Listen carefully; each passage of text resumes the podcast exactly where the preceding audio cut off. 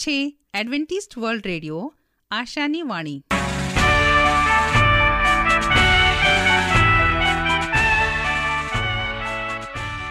અમારા આજના પ્રસારણમાં તમારું હાર્દિક સ્વાગત છે. આજે તમારા માટે અમે ખૂબ સુંદર સ્વાસ્થિક અને આત્મિક વિચારો લાવ્યા છીએ. પણ તે પહેલાં સાંભળો, દેવની સ્તુતિમાં આ સુંદર ગીત.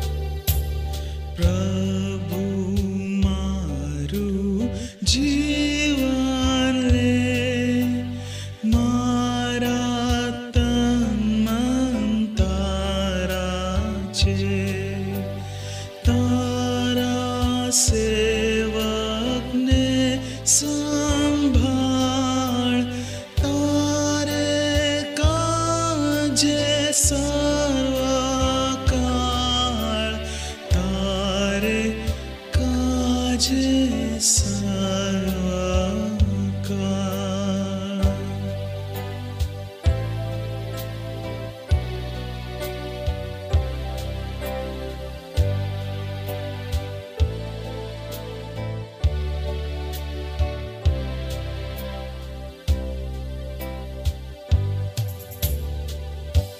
અંકમાં આપણે સાંભળીશું એક વાર્તા જે આપણને જીવનની નીતિનો બોધ આપે છે.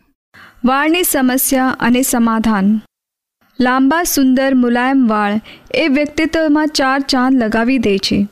સ્ત્રી હોય કે પુરુષ, દરેક વ્યક્તિત્વમાં કેશ સૌંદર્ય એ ખૂબ મહત્વનો ભાગ ભજવે છે. કેશ એ તો શિરનું મગટ ગણાય છે.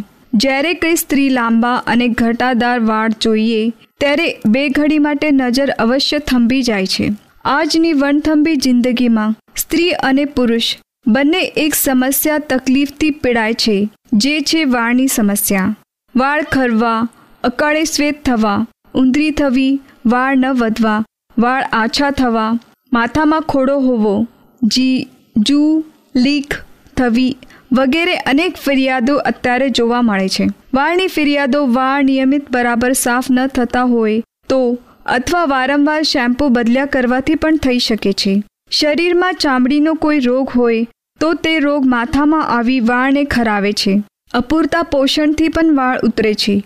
યુવાનીના ઉંબરે પ્રવેશેલા યુવક યુવતીઓ, વાળ ખરવાની ફરિયાદથી છુટકારો મેળવવા, ટીવીના જાહેર ખબરોમાં બતાવવામાં આવતા ઘણા તેલ, શેમ્પૂ, કન્ડિશનર પાછળ પૈસા બગાડે છે.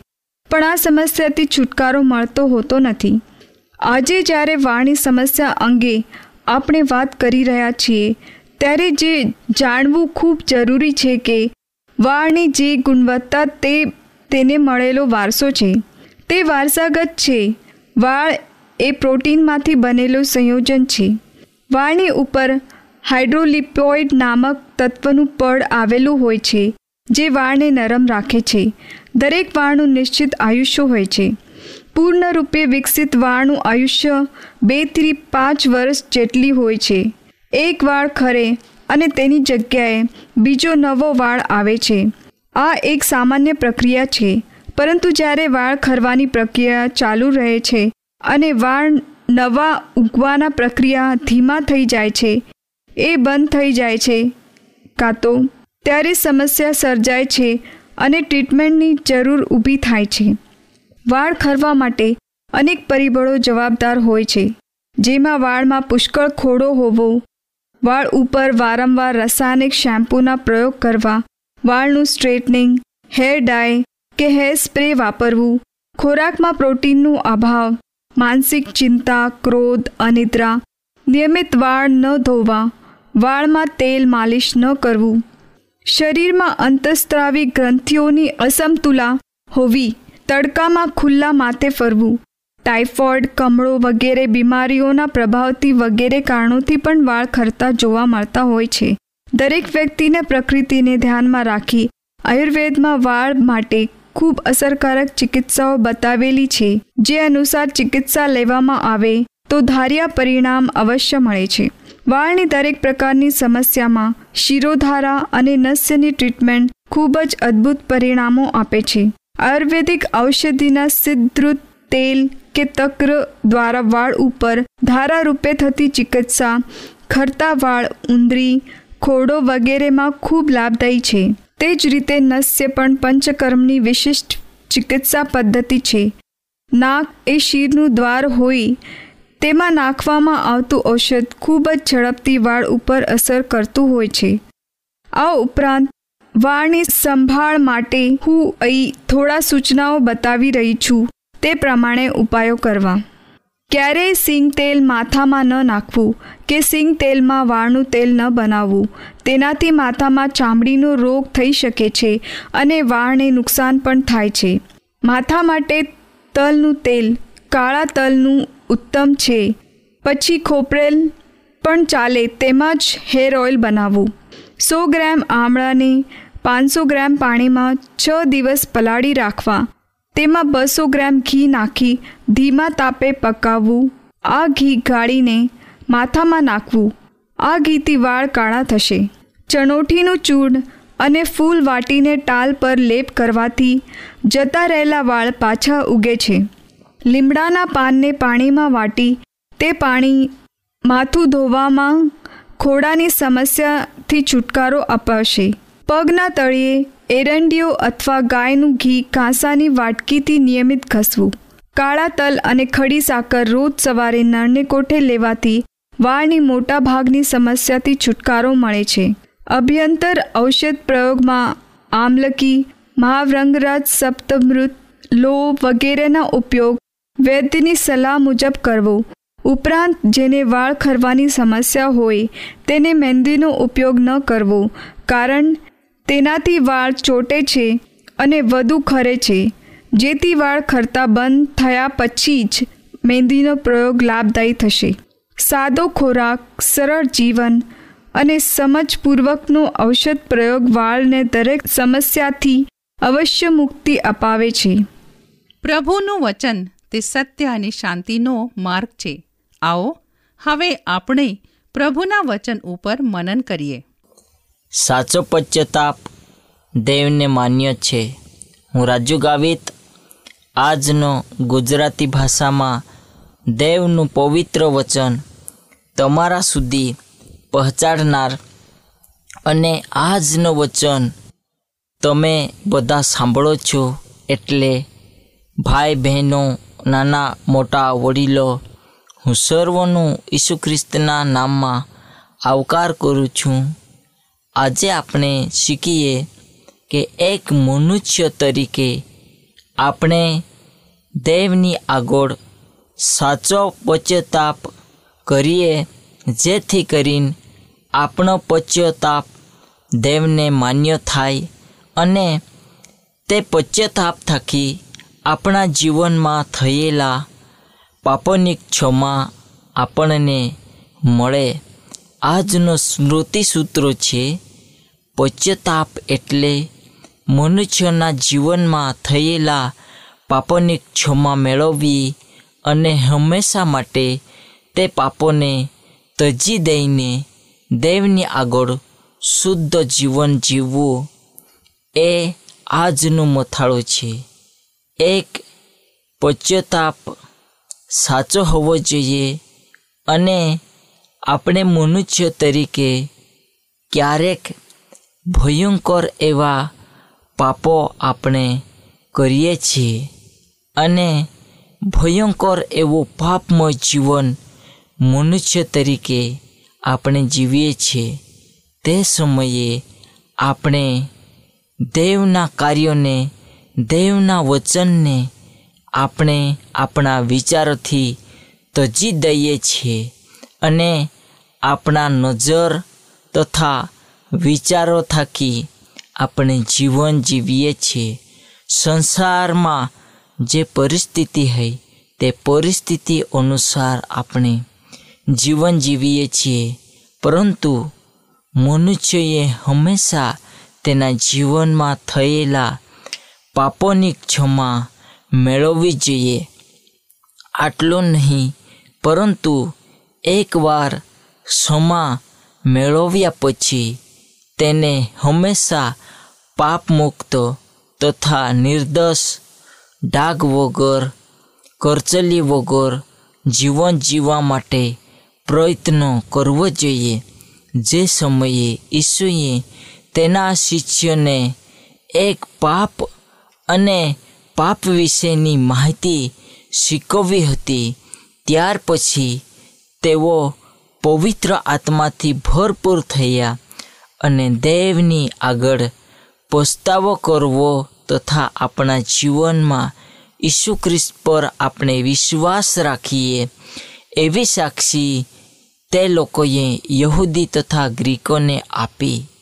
પ્રેરિતોનો કૃત્ય વીસમો અધ્યાય અને એકવીસમાં આ વચન આપણને જોવા મળે છે. એક નકારાત્મક વ્યાખ્યા શીખવા મળે છે. પશ્ચાતાપ એક માટે નહીં, પરંતુ તે ઘણા એવા લોકો માટે છે. અને પશ્ચાતાપ ફક્ત પાપ માટે કબૂલાત છે આટલો નહીં, પરંતુ તે પશ્ચાતાપ થયા પછી એક યથાયોગ્ય જીવન જીવવું એ આપણી ફરજ છે.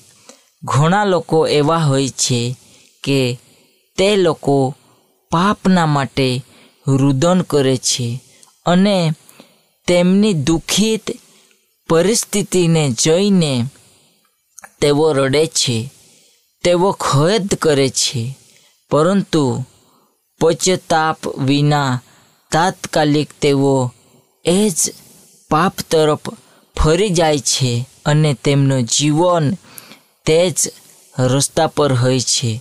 દાખલા તરીકે દારૂડીઓ દારૂડીઓ થોડા સમય માટે રડે છે, નાટક કરે છે, પશ્ચાતાપનો એક ઢોંગ કરે છે અને તેનું જીવન બદલાતો નથી. બીજા દિવસે થોડા સમય પછી તે તેવી જ પરિસ્થિતિની અંદર જીવન જીવે છે.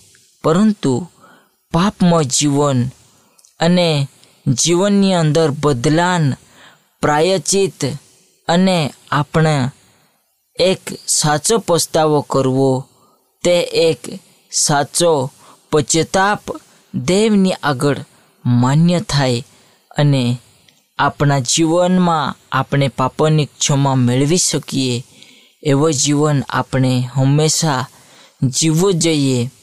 કારણ કે ઘણીવાર સાચા પશ્ચાતાપમાં અવરોધક બાબત બની જાય છે.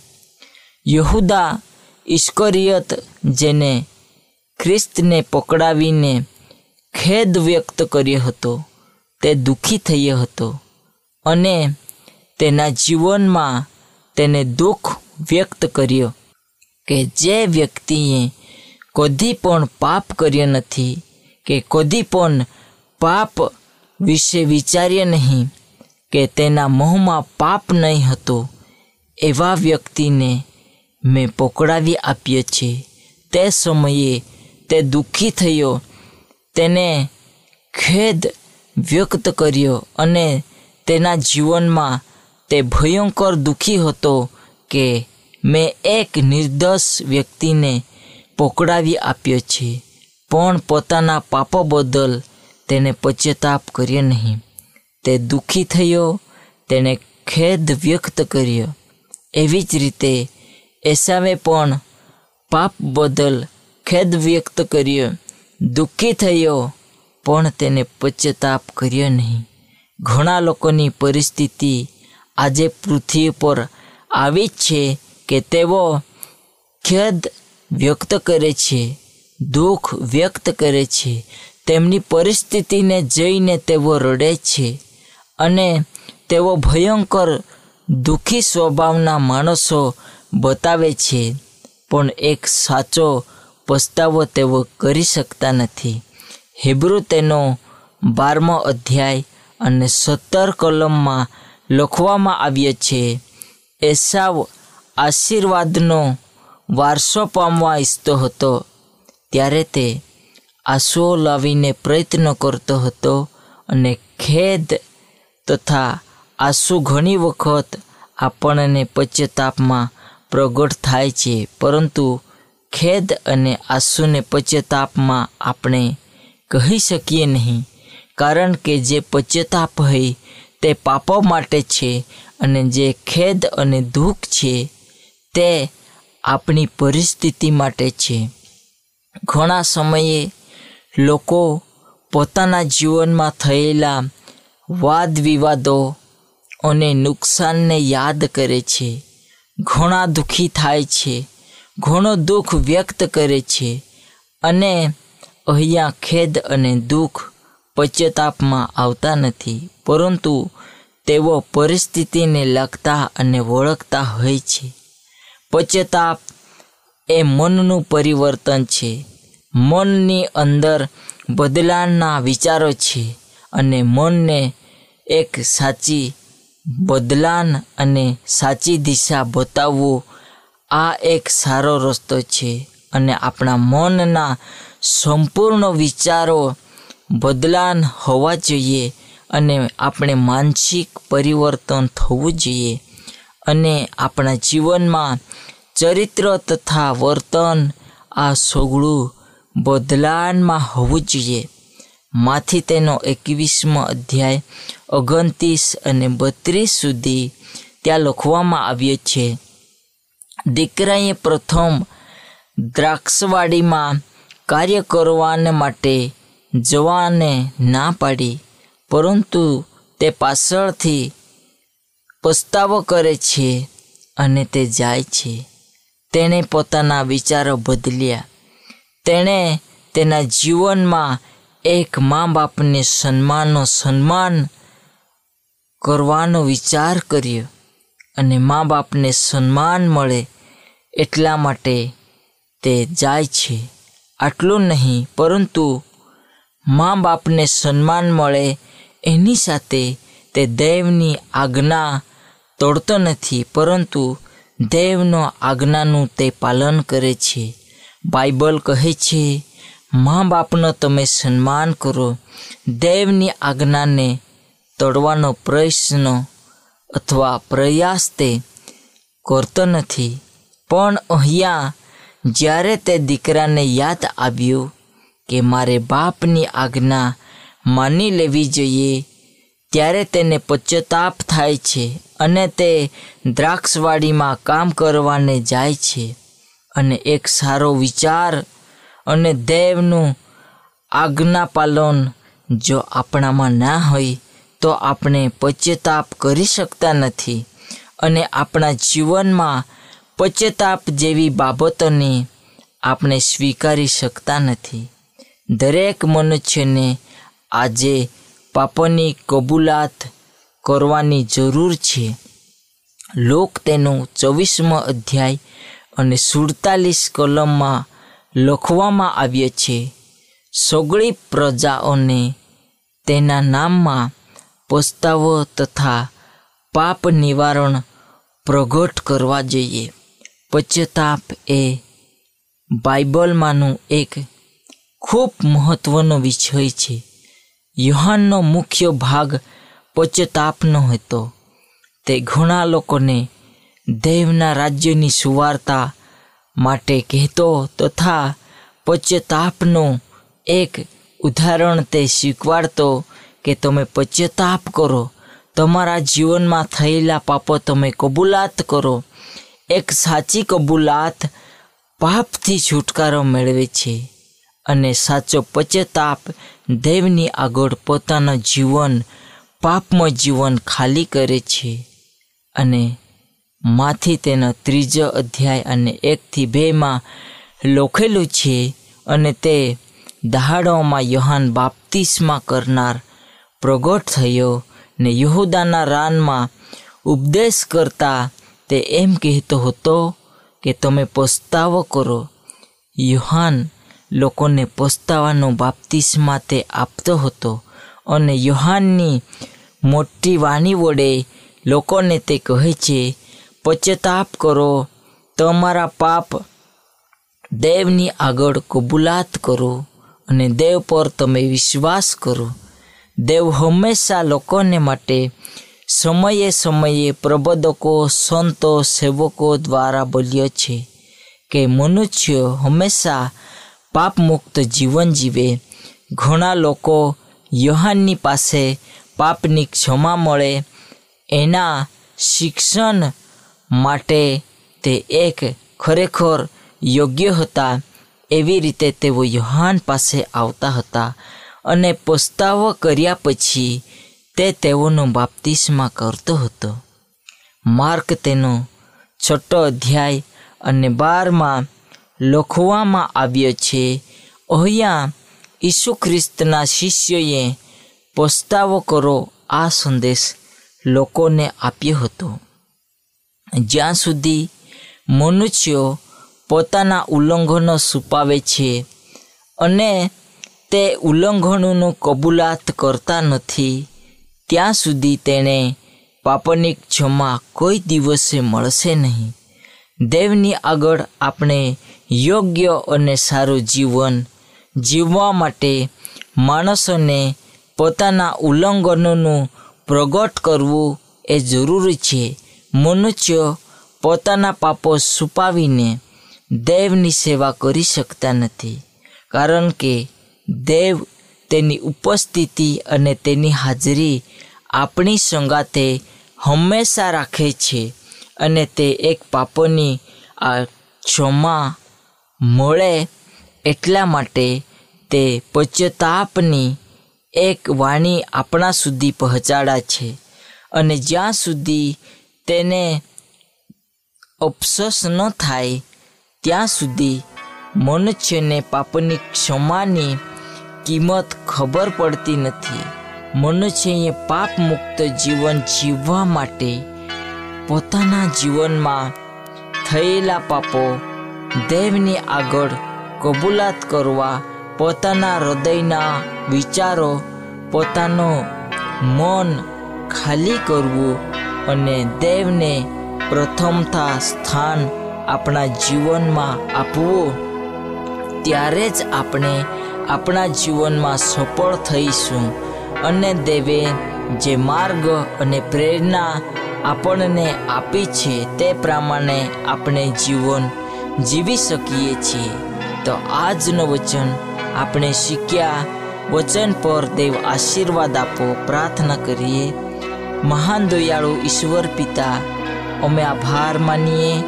અમે તમારી સ્તુતિ કરીએ. આજનો દિવસ અને સમય બદલ પ્રશંસા અમે તમારી જ કરીએ છીએ. આજનું વચન શીખ્યા કે અમારા જીવનમાં અમે પાપ મુક્ત જીવન જીવીએ. પશ્ચાતાપ કરીએ અને અમારા પાપની ક્ષમા અમે મેળવી શકીએ. એવો જીવન અમને સર્વને જીવવા માટે તું સહાય કરજે. પ્રાર્થના, ઈસુ પ્રભુ, તમારા નામમાં માગીએ. Amen.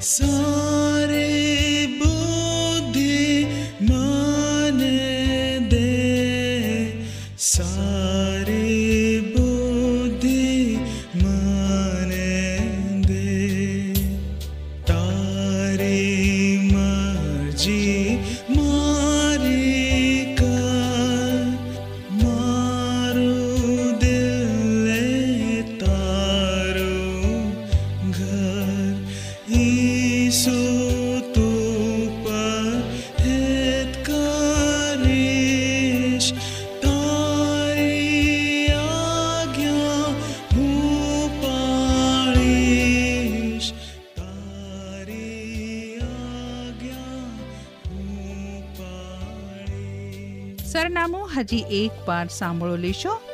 Adventist World Radio, post box number એક ચાર ચાર છે સેલેસબરી પાર્ક, પુણે ચાર એક એક શૂન્ય ત્રણ સાત. આ સાથે અમારો આજનો કાર્યક્રમ અહીં જ સમાપ્ત થાય છે.